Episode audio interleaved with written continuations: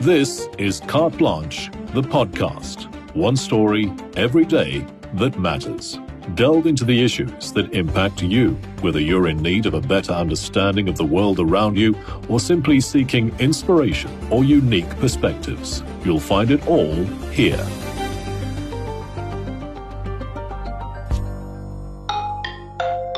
It's no secret that the Johannesburg suburb of Westbury is on a knife's edge. Overrun by gangs and drug lords, crime and violence are its daily staple. Residents have long cried out for help, and from time to time, politicians and high ranking police members visit the area for walkabouts, followed by bold promises. But little, if anything, changes. We visited Westbury expecting to find a suburb in despair. And while there's plenty of that, we also encountered a community defiantly standing its ground against the drug lords. Erin Bates brings us this story.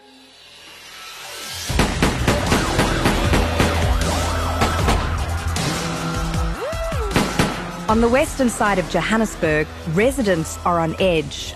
I was scared to go right out because we saw the guys running gateway with guns in their hands. They, they don't hide the guns. Caught in the crossfire between rival gangs and drug lords. Every third week we bury someone. Your heart becomes hard. Where homes and schools are no longer safe. He shot twice, and then a third time, the firearm jammed. Children raised on a battlefield, their heroes, ruthless criminals. If I have to ask any of the kids, what would you like to be? I believe 99% will say drug lord. Because it's an easy life, lucrative life. We visit a community under siege and find ordinary people holding the line against lawlessness.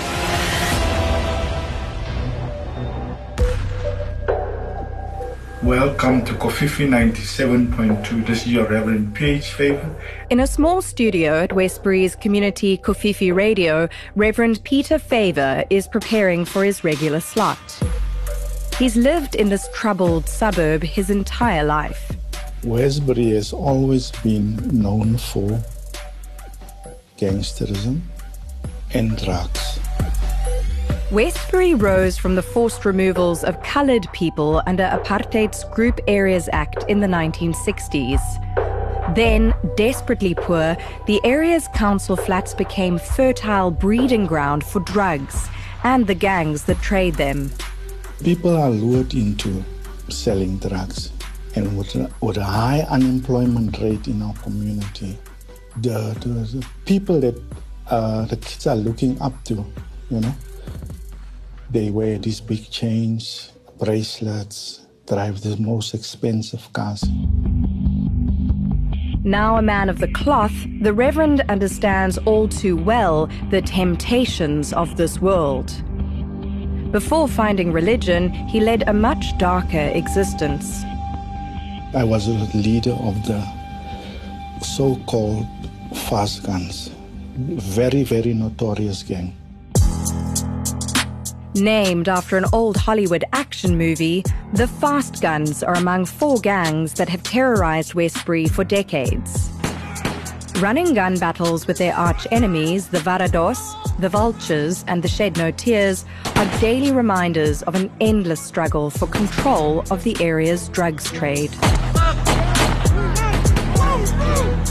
Gang rivalries in Westbury have gotten so bad, not even the dead are spared.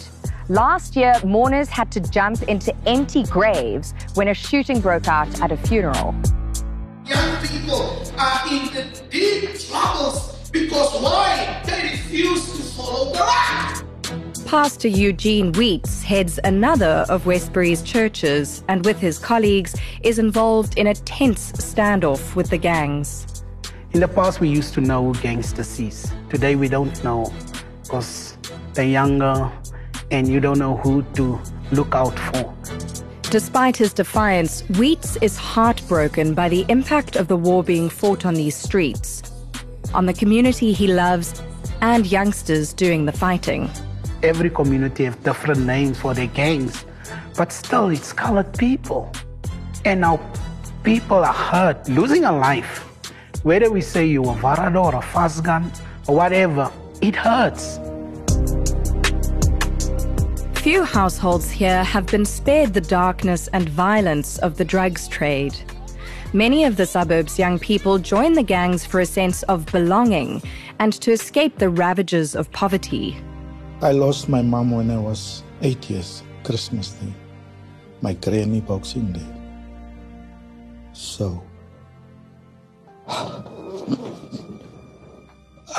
had to fend for myself. At the age of nine, I was already selling newspapers.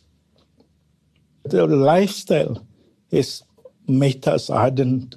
You understand? To survive. Yeah, to survive. Alarmingly, decades later, little has changed in Westbury. In fact, things may even be worse. Kevin is my son. Um, he was gunned down on the 10th of January 2021.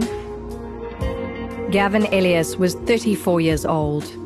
On that Sunday evening, he was meters from home after returning from the shops with his son Nathan. His mother Brenda recalls what happened next. He saw people in our street uh, with broke the car and he helped them. And while pushing the car, two guys approached him. All of a sudden, they just heard gunshots, and we were in the house because it wasn't far. And immediately I knew something's wrong. As Brenda and her husband rushed outside, she came face to face with her son's killers. We saw the guys running that way with guns in their hands. They, they don't hide the guns. They don't hide it. What were your last moments like with your son? I didn't talk to him. I didn't talk to him. Kevin was gone when I came there. He was already gone. He was gone. Did you hold him? I just prayed for him. I could just pray for him. There's nothing more I could do. In the last three years, 27 people have been killed in Westbury, all of them gang related. A level of violence Brenda finds impossible to escape. In 2018, Gavin's younger brother Darren was shot four times inside his yard. The shooting in the area, I thought the first time when my first son was shot in my yard. He was a construction worker. He came from work and he got shot. And I could hear his calling my name. Darren survived, but his injuries were catastrophic, leaving him severely disabled and in need of constant care. Children in Westbury often come from poverty stricken homes. Survival depends on street smarts. Often that means turning to violence, gangsterism, and drugs in order just to make it through. Most of our cases is fighting drugs, drug peddling, using users of drugs, boys that's high that we have to stop every now and then send them back home because they're a danger to themselves. Westbury schools were once a rare safe haven from the gang violence, but learners now openly carry drugs and weapons. Ismail Shahabuddin, a former police officer, is chairman of one of the suburb's high school governing bodies. He says ensuring discipline in schools is difficult, if not impossible. You find that um, in the households, there's no parent, there's a grandparent. And these learners will go as far as to even rob or hit their own grandparents. You can actually see the physical marks on the grandparent, and all the parent will say is, you know, he or she don't want to listen. But all is not lost in Westbury. Despite its astonishingly high rate of fatherlessness, mothers continue fighting the good fight. Bridget Munnick is determined to clean up her community. She's created a safe haven for Westbury's youth. Auntie Bree, can you tell us why a centre like this is so important, especially in Westbury?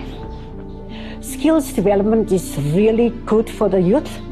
Uh, after the three months, you get your uh, accredited certificate. Uh, you, you get into a learnership. The Westbury Youth Centre has been running for over 10 years now, aiming to replace guns and drugs with skills. It's clear many in this community, like Bridget, are simply not prepared to throw in the towel. The only person that you can run to is God. A mother's prayer is so, so crucial. So you need to keep, you need to be on your knees all the time.